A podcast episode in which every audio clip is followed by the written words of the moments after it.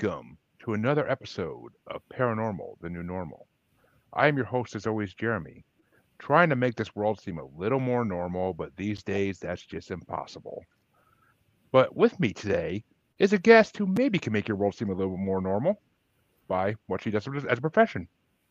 My guest today is Desiree Scherini, who is a board certified master hypnotherapist, which I am excited to talk to her because, as all my longtime listeners know, I've yet to have a hypnotherapist in this show. So let's get right into it. How you doing tonight, Desiree? I'm doing well. Thank you, Jeremy. I'm glad to be here. And we're definitely glad to have you here. So the first question I ask everybody is what made you want to get into the paranormal slash spirituality world that hypnotherapy falls into? Um, well, you know, so first off, I have to split that into two answers.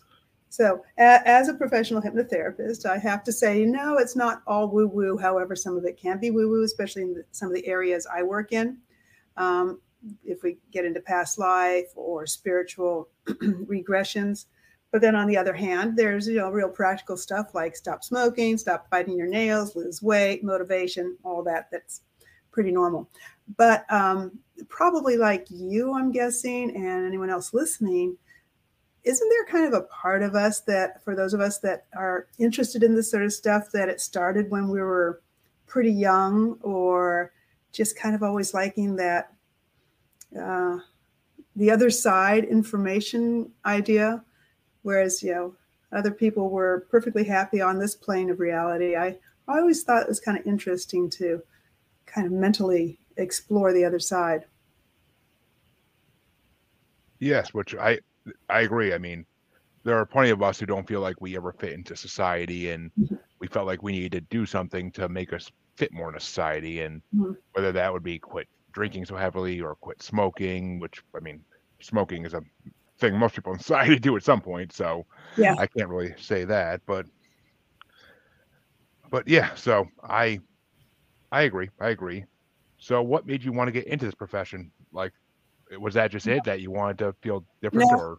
Yeah, I think I think at the core of me there was an interest in um, in you know what's not visible. You know, that might be the mind, that might be the spirit world, but um, a few things went into it. Um, my bachelor's degree is in psychology.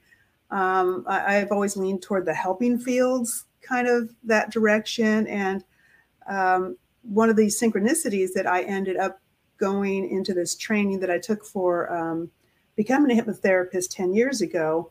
I just saw, do you know who the um, Edgar Cayce uh, ARE Center is? You familiar with him and that center at all? Sounds familiar, but I can't, I can't right. say I can place he. He was known as the sleeping prophet, and he opened a center in Virginia Beach, Virginia, even though he was from the Midwest someplace. But there they do research and courses and such. Nonetheless, I was a member of that organization and I got a postcard in the mail that says, Hey, we're training hypnotherapists. And it happened to be during a window of time where I had the money and I had the time. Um, and I thought, huh, that sounds interesting. I'd never been hypnotized or anything.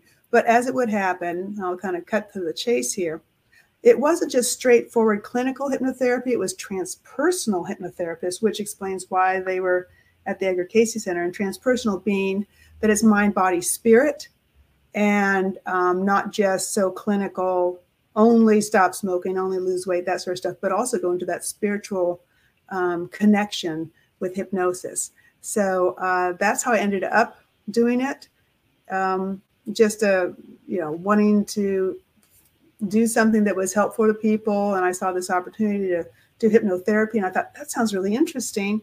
And then, you know, really um, it being the perfect type of hypnotherapy for my perfect weirdness. I like that. I like that because I like that you just didn't want to do like the hypnotherapy you could see in every town where it's, oh, quit smoking today or your money back, lose 30 pounds in a week or your money back. Like that type of for lack of a better word, those scam artists basically that no, I, I do mean, it, it, works. But it works, yeah. Oh, I, do it, it works, but yeah. I mean yeah, I we won't even go into that. But yeah, I've seen. I had somebody come to me um, who had seen somebody else locally, and what did they want? They wanted.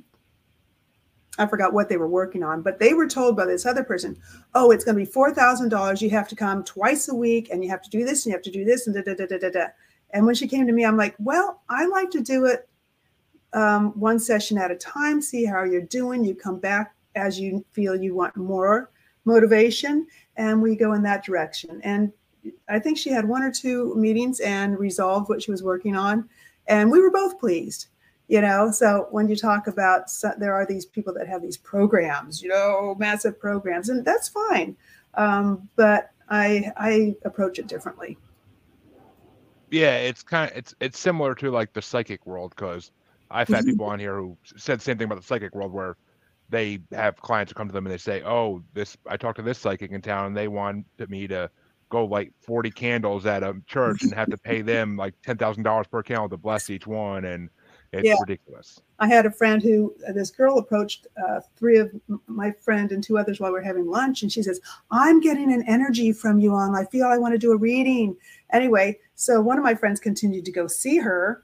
And she called me. She, um, from this girl's place and said, She says I have to give her $800 so she could go buy, buy this relic, and only she's the one who can get it for me. And I have to take it home and sleep with it under my pillow. And I'm like, Do not do that. Do not give her $800 for a relic. You know, it's like, no. Oh, God. Or, or, a relic, a relic that she probably has a crate of, sitting in her in her, in her freaking bedroom that she sells to people all the time. Yeah, old, old dog bones from behind the, uh, you know, animal exactly. Yeah. exactly. Oh. So, the second question I always ask in this show, and that's kind of the point of the show, is this question, but it's about more than that as well. Have you had any experiences with anything spirit related or anything like that? Oh yeah, yeah. Um, I'll, I'll start probably at my youngest experience, and just the other day, you know, I, I've never been like a very much into UFOs or ET or that sort of stuff. I think as I've gotten older, though, I start to recognize that anything can be a vibrational, you know, being on yeah. different frequencies, whether it's an ET or a spirit or a ghost or whatever, that it's just a, a different frequency. And um, so when I was about 11, and so it occurred to me, a reason I bring that up is because I thought, maybe I was abducted and never even thought of it that way. Okay. Because everybody says, I was watching a video, I'm like, gee, they're all describing my experience, except for I never thought I was abducted. But um, so I'm in my bed. I'm about 11 uh, years old, in my bed in the middle of the night, and something wakes me up, and I sit up, and there's this ball of light just kind of floating around at the foot of my bed. And I am scared stiff, literally just sitting there not moving for, and I don't, you know, it felt like an eternity, drenched in sweat, just terrified to even move because there's a ball of light floating around my room. And um, finally, it, it kind of went out the window. You know, I had a window, it went out the window. And then my, I can still see it, you know, all these years later, I can still see this happening. And so I sat there for a little while thinking, okay, it's gone. I get up out of bed and it's, it, like I'm, I'm 11 years old. I don't go to my parents and say, "Yeah, there's a ball of light." No, I go take a shower, change into a dry nightgown, and go to sleep. Like looking back, I'm like, that was just weird to do. Um, and years later, I told my mom about it as an adult. She goes, "Why didn't you come tell us?" I said, "I don't know. It didn't even occur. I didn't want to bother anyone." So that was that was um, years ago. Um, through hypnosis, I've, I've done um, uh, on others, but also with myself, done the process called Life Between Lives, where it's a hypnosis that very deep takes three to five, sometimes six hours, and you help facilitate the person hypnotically to go into the spirit world. Um, so I've had my own experience there. And that was in particular after my mom da- died in 2019. Um, but the day I was there with her and and you know her and my dad and in their condo when she died, and the next morning she comes to me. She was psychic, by the way. So she would see things, know things. Um, she had quite a quite a couple of stories, but um, so I'm half awake, half asleep, and that is the state that you kind of have to be in for hypnosis as well as for deep meditation, or as well, this is when that somehow your your windows open to this sort of stuff. But she came to me, um, and I'm laying there, and I see her like she looks, in but with my eyes closed. I know it's not her physically, but she's standing by the side of my bed, and um, she has these three flat stones in front of her, getting taller, and three flat smooth stones like this, and she does this motion uh, up, and in my like cognitively, I'm hearing "build me up," and something about her bed, and I'm like, okay. I tell my sister and dad about it, and we're not knowing what what exactly was this message. And um, a couple days later, we're at the um, cemetery to choose a place. And he says, Well, there's this area over here, there's this area over here. Or he puts in front of us a picture. He says, Or there's the new mausoleum. And, and it's a large monolithic stone structure with smooth, flat stones. And we all look at each other. And my dad said, Well, she never wanted to get buried. Like, so she was saying she wants to be in the mausoleum. So she has a top floor corner up there now. And um, along with my dad, who just passed. But um, then I mean, I could go on, but then a few months later, talking to my dad, he he was missing her very much, and I seemed to have dreams about her, or uh, kind of somewhat more connected in that way. And um, so I thought, well, I'll ask her, you know. So one day I wake up and I'm half asleep, and I'm like, "Hey, mom, you know, mom, you there?" And I'm like, uh, "You know, do you have a message I can give give to daddy so that you know he knows you're." you know thinking of him or sending a message to him and uh, she tells me there's a wooden box with a note or a card or a letter that has pink flowers on it and um, it's in the right hand corner of this wooden box so and i go tell my dad and i'm trying to make this not too long um, i do have this on a podcast i, I put it up um, halloween a couple years ago it's called ghosts in the spirit world i think but I describe it in detail. But I we I tell my dad, and he says, "Well, there is a, a, wooden chest out in the storage area." So we go out there and we're get, digging through, and there is a an envelope in the right hand corner that has pink flowers on the border, and it's a letter that she had written to him like uh, many years before, like 25 years before, when he was on business trip, and it said "Return to sender," and he'd never even gotten it. But for some reason, it's still there. And in the letter, it talked about the first time they met, the first time they said they loved each other, and how she missed him, and um, et cetera, so forth. And it was like a, a basically a love letter. Um, and so I, I, just thought that was, you know, very sweet and obviously a message for my dad. There's a few other things, but yes, I've had I've had some interesting stuff.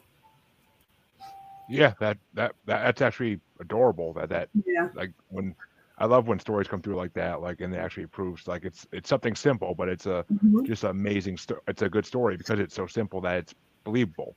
No one's gonna ever say, "Oh, that can't be true." Like obviously, it's true. Yeah, yeah, and like, how would I know there's an envelope with pink flowers on it, and it turned out to be a letter to my dad? You know, but yeah, sweet. But yeah, I mean, it's very sweet, hmm. and it gives hope. Gives hope that you could talk to your loved ones after death. It, it really mm-hmm. does. And I, but I also saw that you wrote a book, and I was hoping we could talk about that for a bit. I, sure. It's called Journey. To, it's called Journey to Joy: The Written Path. Yeah, and that's um, more along the life coaching line. Um, I um, it's about journaling, and it's mostly my own journaling when I was going through a difficult time uh, of just writing. And the idea is to um, just start writing. Like don't even like have a plan. Don't say i'm going to write about this or i'm going to write about that. Just it's almost like a stream of consciousness.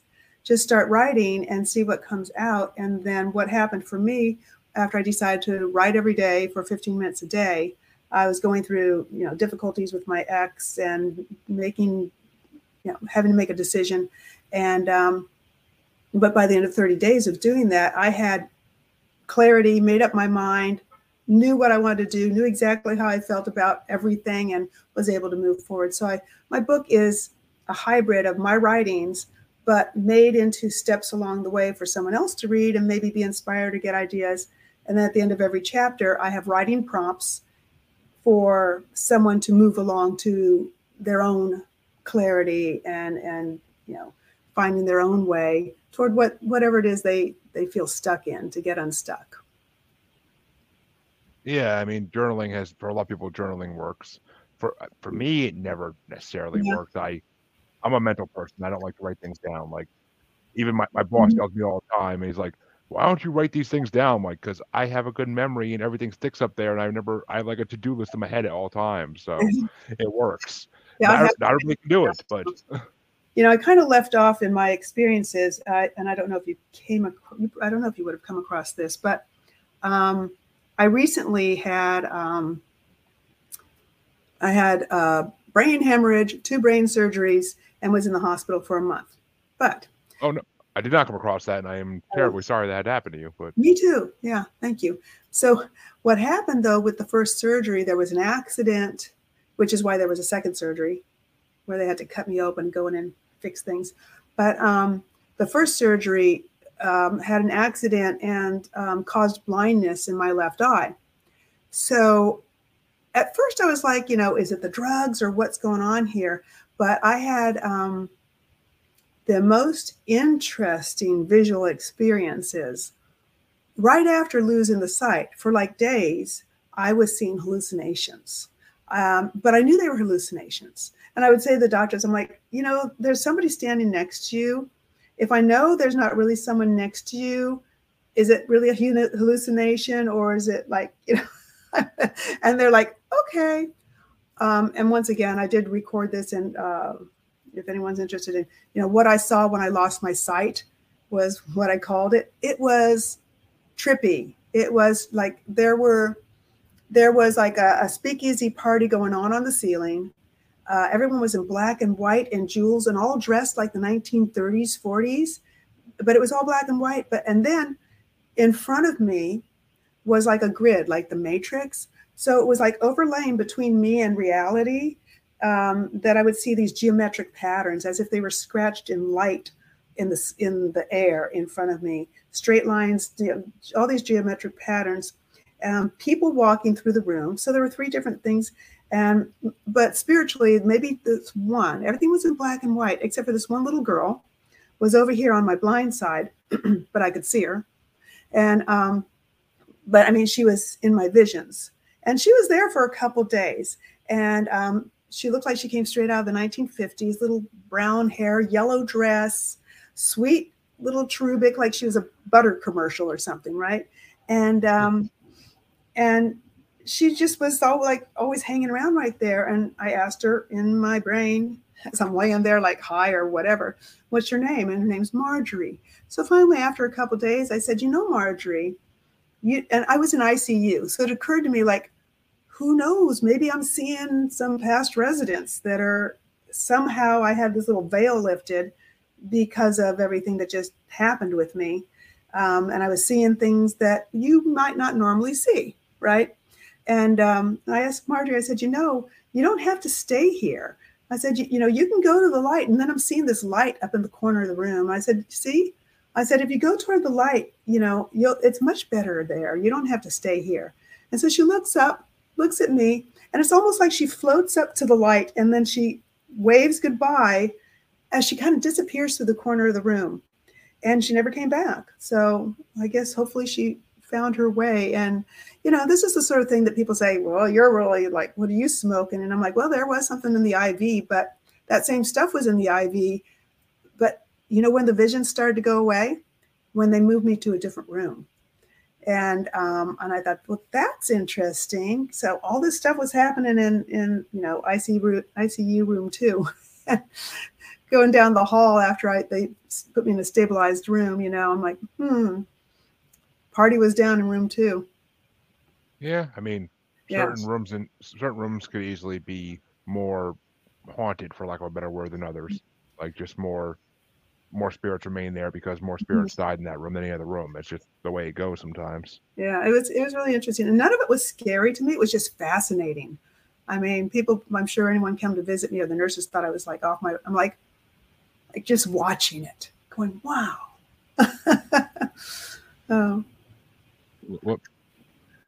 But you mentioned earlier that you do past life regression hypnosis. Yeah. Which I've I've had a few past life regressionists on here as well, and it's a fascinating topic that I love to talk about. So, tell me about, I guess, well, how do how do you do it? Because everybody does it different from what I've heard.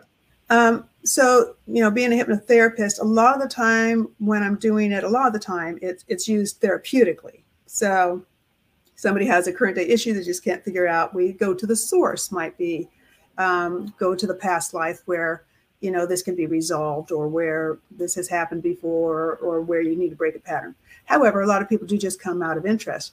So the way i do it is um, the um, the process is pretty much the same i use with any hypnosis which is um, i might have somebody use a focal point or um, to start but a lot of guided imagery toward relaxation and like you know now you're just floating down the easy river or maybe you're floating in space or whatever it is progressive relaxation, meaning like go through and have them relax all their muscles, what are called deepening techniques, you know, counting back, counting down. So I get I do all these step down things to get their conscious mind to kind of give up and, and take a break.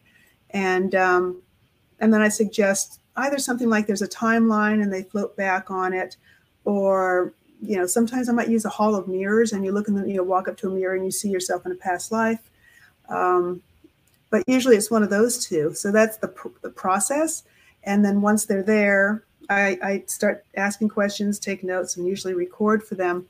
Um, and and I say usually start with like, you know, look around, you know, what's happening, or look down, what are you wearing?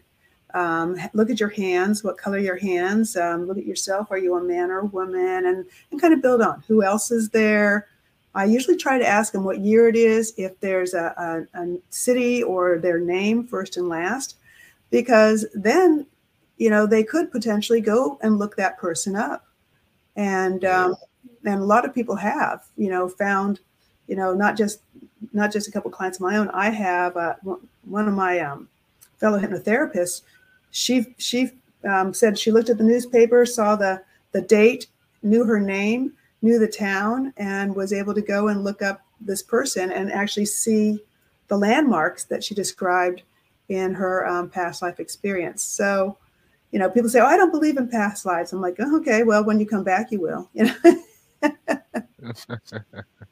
yeah. Yeah, I mean, I'm a full believer in past lives, and I was actually supposed to have with, with one of my previous guests. I was supposed to have a past life session, but she had a family emergency, and we haven't gotten around to mm-hmm. rebooking it yet. But I do look forward to it because, I mean, everybody hopes that they're King Arthur or there's Napoleon or some big person in their past life, but I mean, we all know that's not usually the way it goes. Usually, you're just another yeah. common person. But it, it is. interesting. I've been like, I think the first time I had one done for me, I went back to you know being like not Pocahontas, but you know, like an Indian woman. Um, and I, it's like nothing I've ever. I'm not like an Indian aficionado or Native American. You know, you know, some people are into something, and so they're like, oh well, I, I didn't expect it at all, and um, I expected once I realized I was Native American that um, I expected to be out west.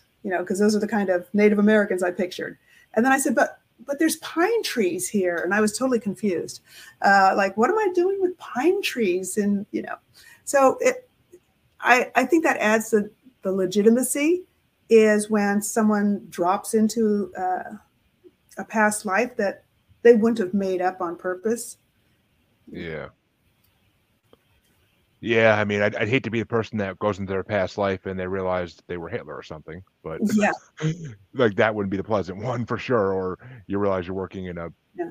death camp or in a bad battle in World War II or something like that. Like that'd be horrible. But working off some karma. Well, yeah, basically. and something about that too is, um, you know, I'll throw this in there because some people say, well, how could so many people have said they're Cleopatra? You know, you couldn't all be Cleopatra, right?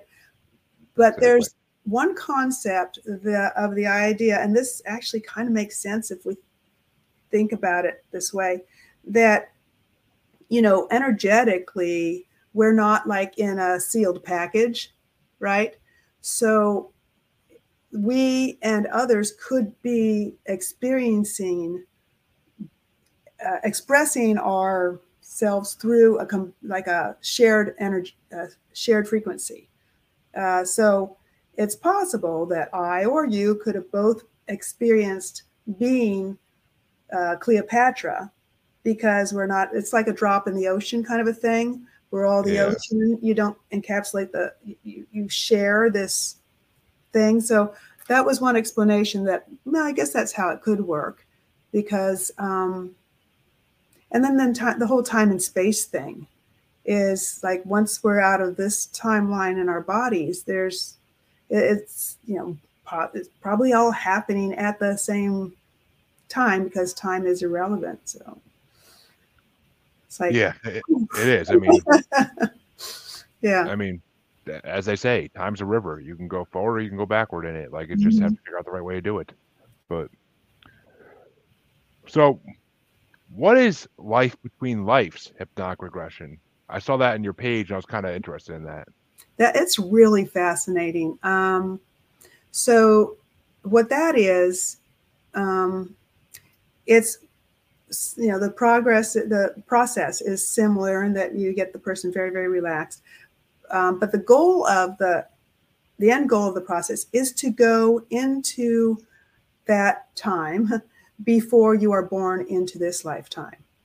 So you take them back just briefly into their most recent past life temporally, as we can understand it, take them through their death into going into the spirit world from there before they're born here, with the idea um, that in between lives.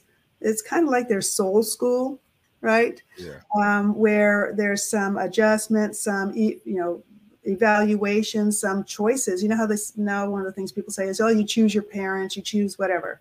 Um, so there's the concept of that that decisions are made on a soul level about what needs to happen in your next incarnation to help either deal with like being Hitler, deal with some karma or to move forward as a soul. And if you can picture the idea that, you know, here we go to kindergarten through, you know, 12th grade school, and then finally you graduate and you don't have to go back. So that's sort of a metaphor, I guess, for the idea that as spiritual beings, that we can grow until you know you get to that sort of state that you don't have to keep coming back um, anyway, but um, Michael Newton is well known for uh, his books on this. He, I think he came upon it um, randomly with clients that uh, a couple of clients that spontaneously went into this state of being instead of going into a past life. They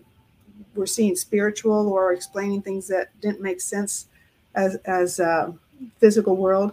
So he decided to study this, and I think he had over 2,000, maybe I'm ex- exaggerating, but um, so many, so many clients. And what he discovered was there seemed to be a pattern that this spiritual place, um, even though it's not a physical place, it actually had steps along the way that didn't always go in the same order, but that what these people experienced in their process, and they didn't know each other, they didn't share notes, and it was a little yeah. unique to each person, but it's actually a process that it seems like people go through. And so I did have it done for me. And um and once again, sort of like the past life, it didn't go in the order I was expecting, but the stages did show up.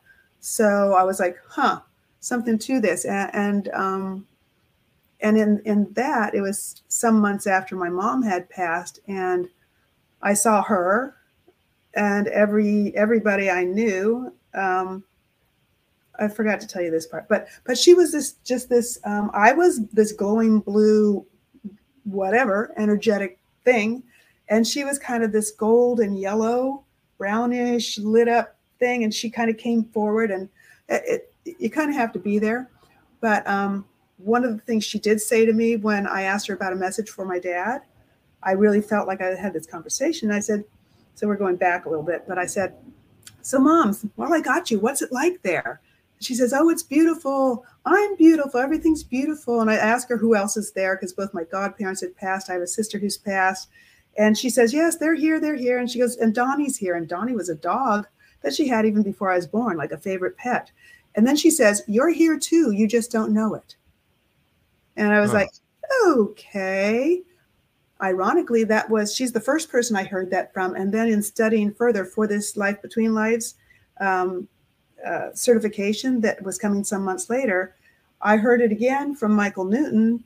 And then I also read a hundred year old little book for a presentation I was making. And that person who had psychically traveled a hundred years ago to this realm said the same thing. So, like that drop in the ocean, not all of us is poured into a glass every time we reincarnate. Uh, um, a chunk of our energy is always in that spirit world. So when they say that when someone goes to like heaven or whatever, everything is perfect, everyone they love is there, they are apparently. But down here, we're not experiencing it because we're in this physical shell that we you know, unless you go to a deep meditation, a hypnotic state, or something like that, you or some people, you know, are just have their veil more open that they can experience it. So, and it's really a fascinating process.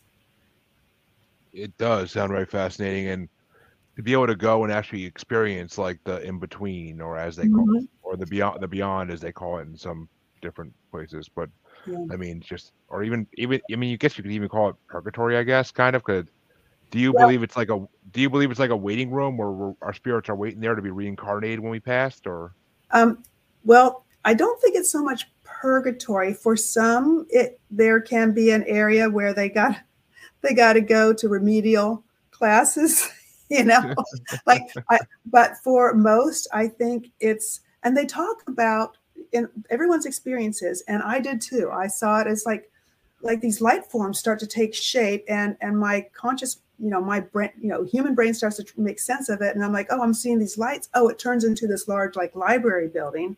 So everyone describes this place of learning, and some people will describe it more. So there's almost like you um, go to school and come back out a little better off. And um, so it's the thing is it's not it's not really purgatory like because it's um at least the very beginning of it in particular is like it's like everything like my mom said everything's beautiful i'm beautiful you're happy.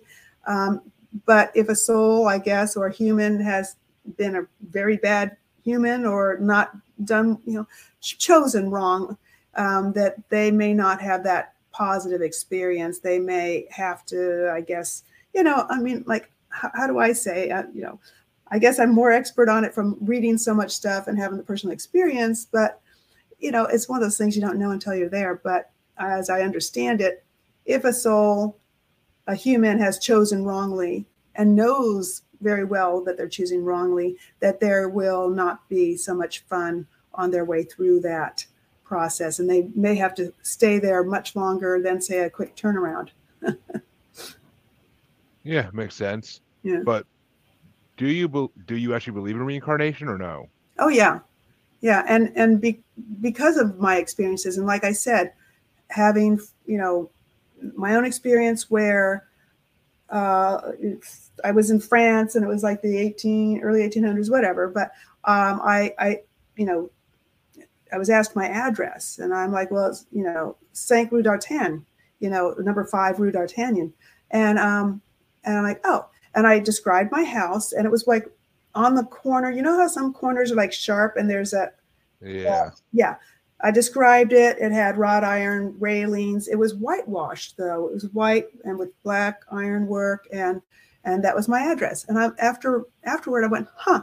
And so I just Google, you know, Saint Rue d'Artagnan and, and France, and I put in images, and there's a house just like that, except for it's red brick now you know, and I'm thinking at first I was like, oh, well, I guess it's not the same place. But I look, you think about it, and yeah, they used to whitewash um, brick buildings. I said, it could be.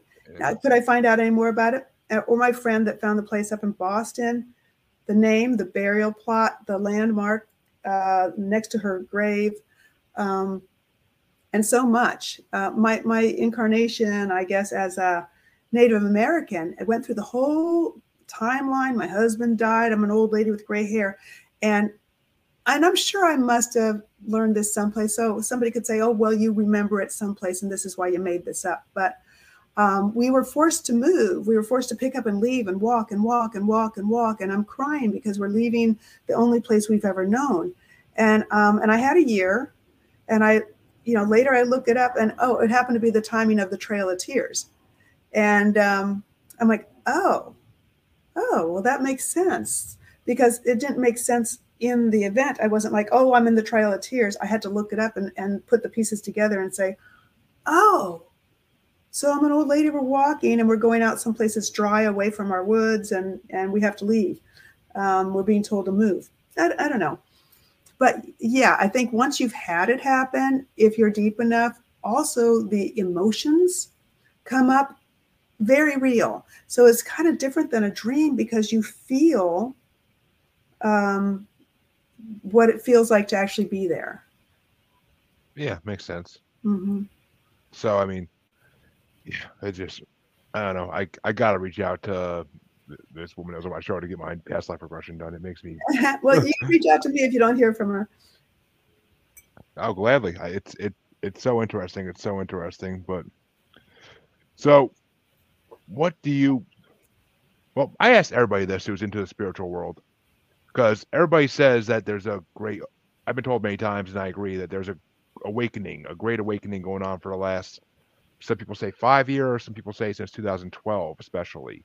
Mm-hmm. Do you do you do you believe that? Yeah, um, I have um, a friend who's very very um, educated in astrology for like over 50 years.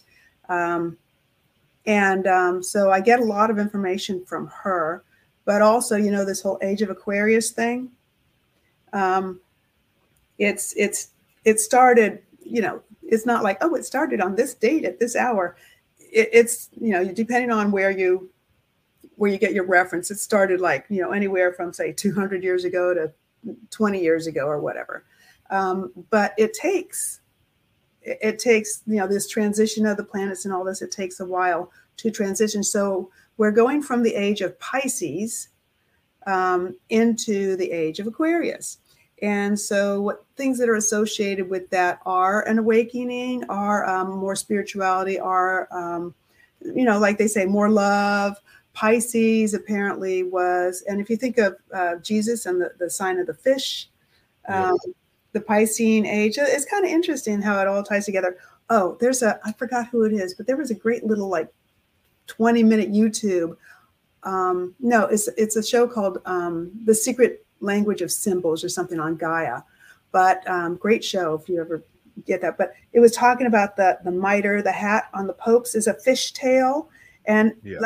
you're like, oh, oh, how about that? And and these symbols, and then if you go to the ages before that, different um, symbology.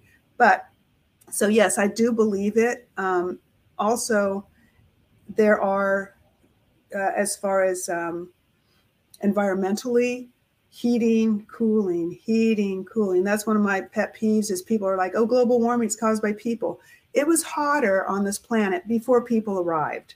It was way up here. So it's a natural thing. We're not helping with our pollution or whatever, but there's no way we can put the brakes on a natural cycle. We're like, you know, floating in space and we happen to be at a certain part on the galaxy and and it, there's too much that we can't you know we can't jump out and stop our sun and our solar system and all that from transiting but um but there are these cycles there's a 2000 like i guess there's a 2000 year cycle and then there's something like a 20 to 25,000 year cycle and we are at the edge of both of those so we are actually at that chink and um so I, I believe, you know, I believe it's true. If we think, um, you know, the 25,000 year cycle, I guess we just look back, I suppose there was a lot of upheaval, upheaval and flooding and whatever else happened. And um, knock on wood, it takes a long time to happen.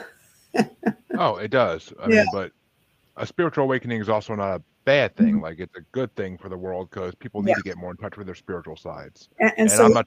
yeah you will have this you know when that's something's bubbling to the top like the spiritual awakening you're going to have conflict from the old and the new um, and even internally you know um, but yeah that's i believe it's happening and then there are people talk about fourth density into the fifth density Then i started out talking about frequencies um, leveling up. So you know i'm not the expert on all that but I, I do love to read and study these things. And i've certainly seen more than one reference that are disparate um, but they tie together. Makes sense to me. And i mean and also you got to think about the fact that well one we- I- I- like how you said the earth was warmer before we were here. The earth was also colder before we were here Yeah. and it went through its own natural cycles Yeah. without people doing anything. So Yeah. I mean i'm, I'm not saying extraterrestrials didn't do something who knows but What- it's always a possibility.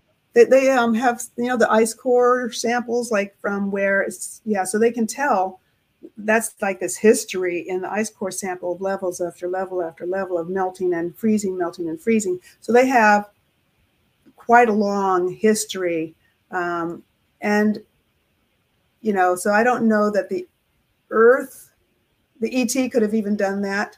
However you've probably seen some of those things like where like uh, sand is melted into glass, which Yes. only could have ha- happened from like some sort of nu- nuclear blast in prehistoric times.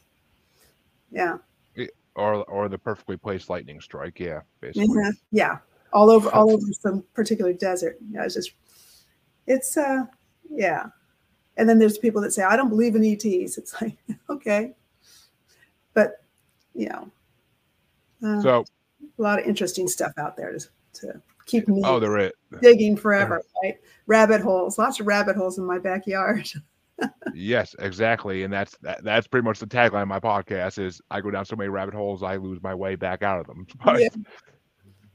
But let's go let's go to the topic that your, is your specialty, like hypnosis, because I never really talked to anybody about hypnosis. How does it work actually? Like, how does it work with our minds being able to go into this trance? Yeah. So um, basically, it's you know really fascinating. So if you can um, accept the idea that we're we're pretty much electrical, right? Because Yes. we're you know we've got these synapses and and even our heartbeat and everything. We we kind of like you know um, if, if um, our electricity stops, we're basically flatlined, right? So we are pretty much an electrical being. And so our brain waves um, have different, uh, I don't want to say speeds, but um, levels.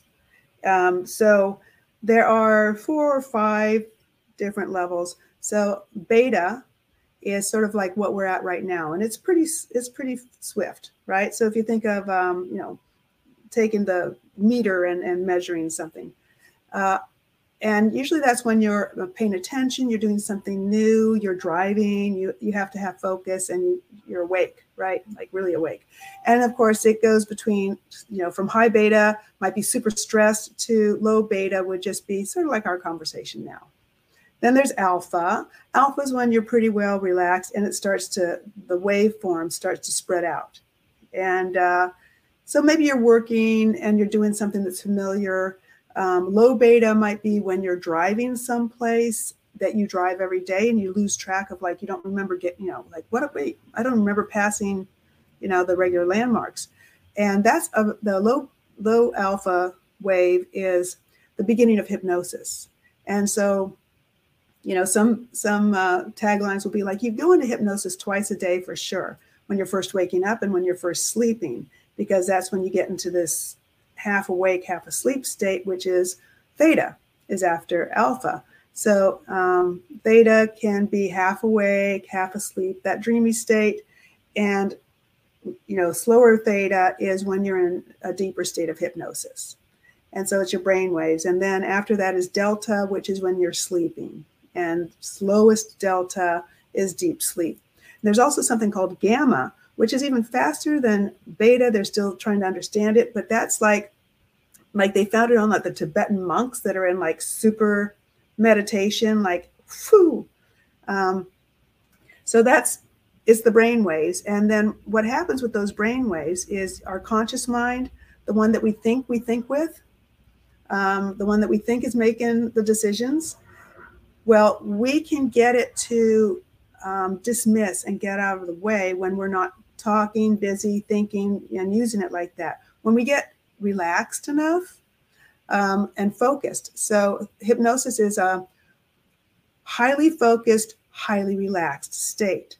So, for example, you say you get the person to look at the watch or stare at a spot or look at your eyes or you know, close your eyes and just listen to my words and let everything else disappear. You only hear my words and the music, right? And have them just let go of everything else and just focus on what I'm saying.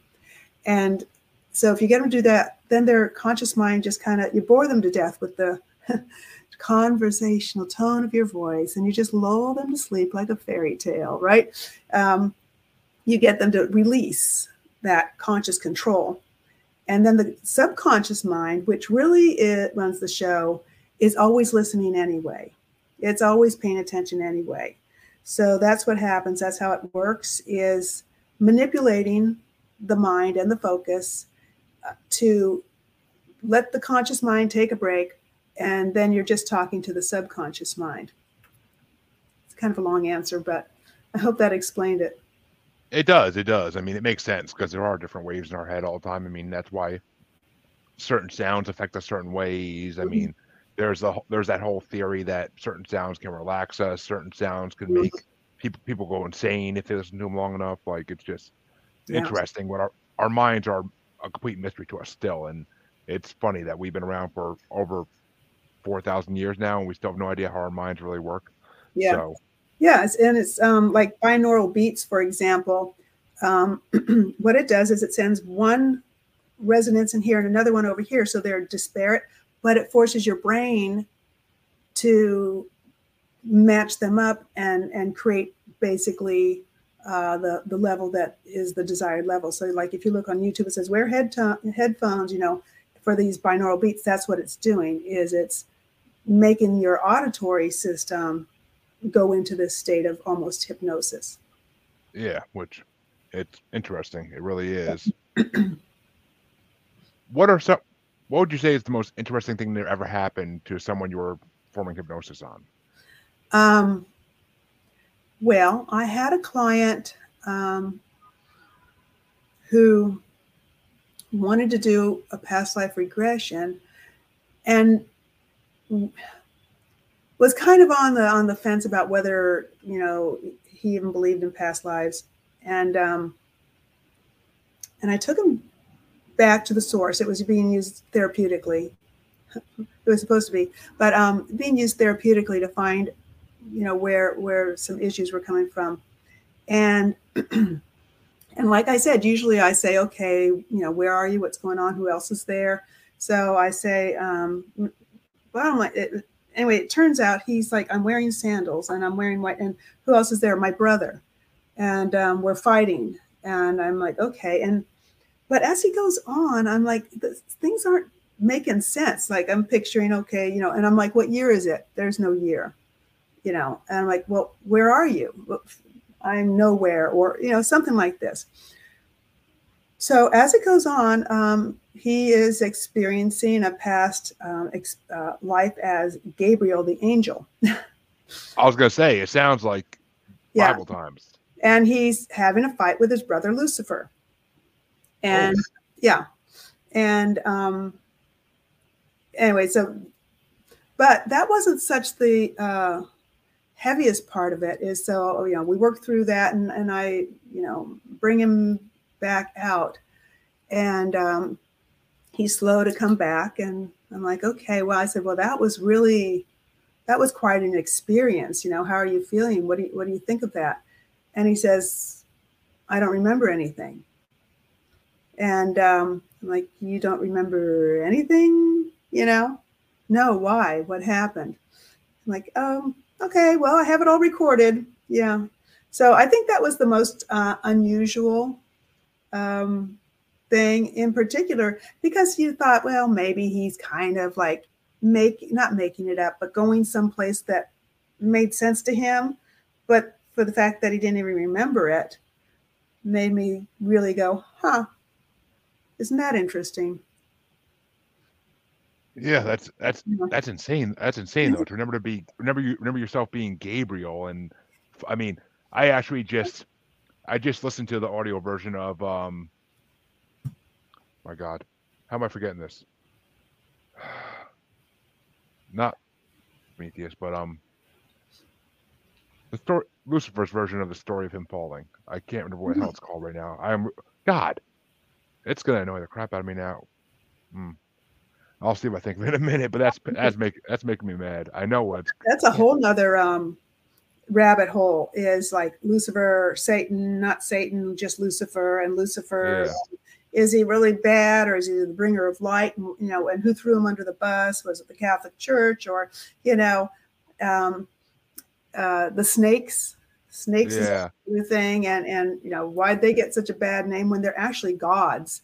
In so many, you know, they're really uh, revered and and um, have been worshipped even in some societies for bringing wisdom and for uh, representing you know light or intelligence and it's like ah. yeah oh my god i can't i can't think what this is called it's going to drive me nuts but yeah how can someone strengthen like their own intuitive powers though like so they can possibly even like hypnotize themselves in a way mm-hmm. um so that's kind of like another one of those questions that has two answers. Um, um, you know, something else I've done is I, I do have a course on building personal intuition. But what I did with that, so the, some of the exercises that I've talked about there are getting in touch with your brain and your body because your body really does act as a, sort of like a Geiger counter, uh, a feedback system. So, you know, when, and we use the words all the time, like, oh, you know, my heart was broken, or I felt it in my gut, or, you know, we use these automatically, but we don't give it, um, as a society, we don't honor that. We always go, well, I've got to logically think this out, right?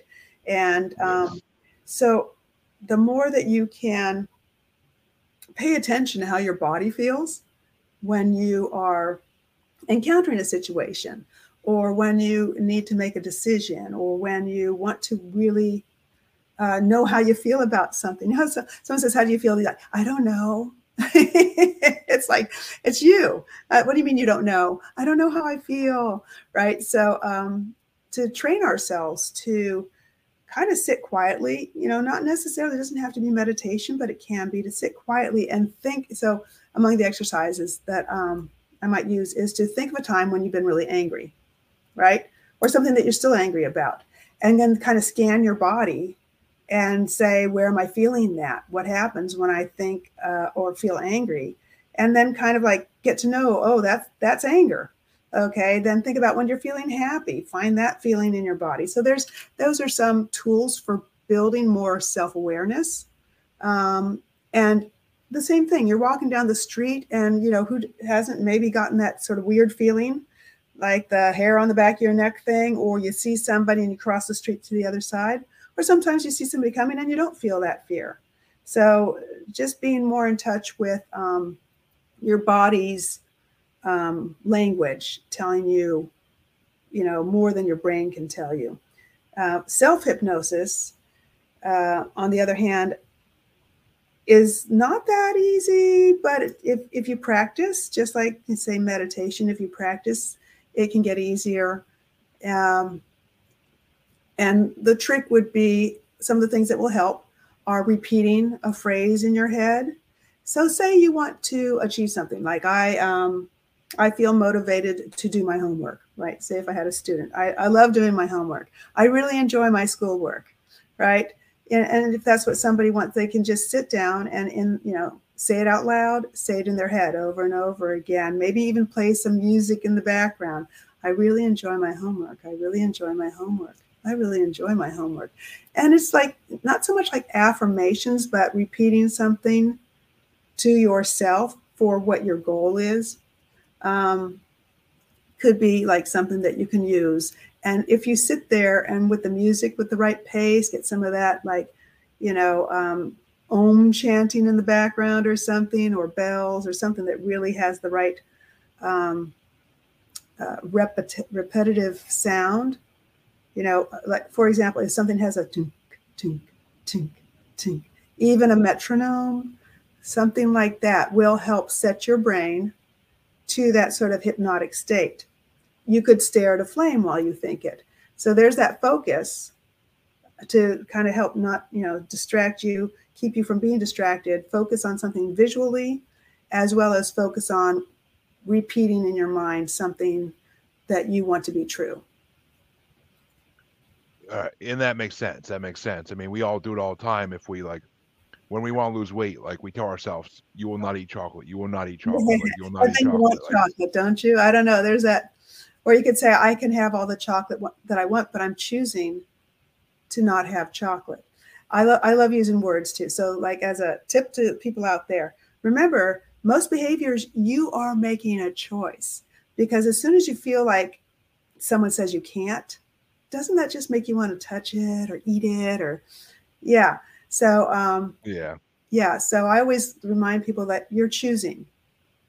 You know you can choose to have the chocolate or you can choose not to have the chocolate. Even better you can choose to say i can have the chocolate but i'm going to wait a day or i'm going to wait two hours and if i still want the chocolate then i can have some chocolate and i can choose to have just a bite instead of the whole thing you know so that's just some weight loss advice for anybody who's you know trying to work on it on their own and just to just to jump back for a second, the the, well, the book the story I was trying to think of about Lucifer was Paradise Lost oh okay because that's Yeah, I just the title. I didn't know that's what it was about. Okay.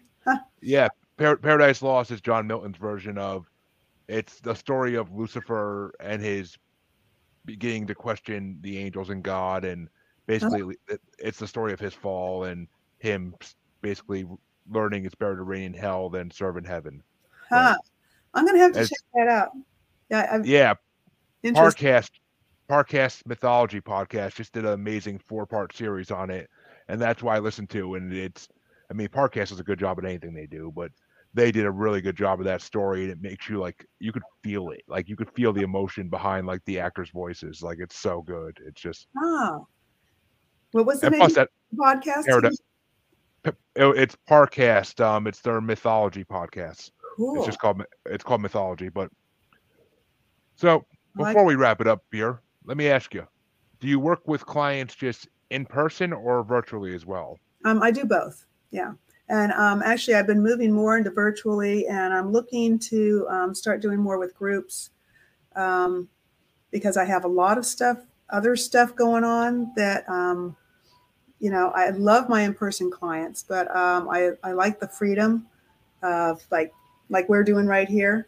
Yeah. um, just pop it on. And plus, it's easier for me to see people uh, like in the evening or something like that when I nor- might not normally, you know, schedule someone. I, you know, it's, yeah. it's easier for them too. But I can see people far away that way too. And it makes sense. No one no one has to worry about traffic or getting there on time. Mhm. It's just you just have to be sitting in your living room or your bedroom or something and turn on your computer and go. Yeah, So- it's great. So where can they find you if they want to try to book an appointment with you?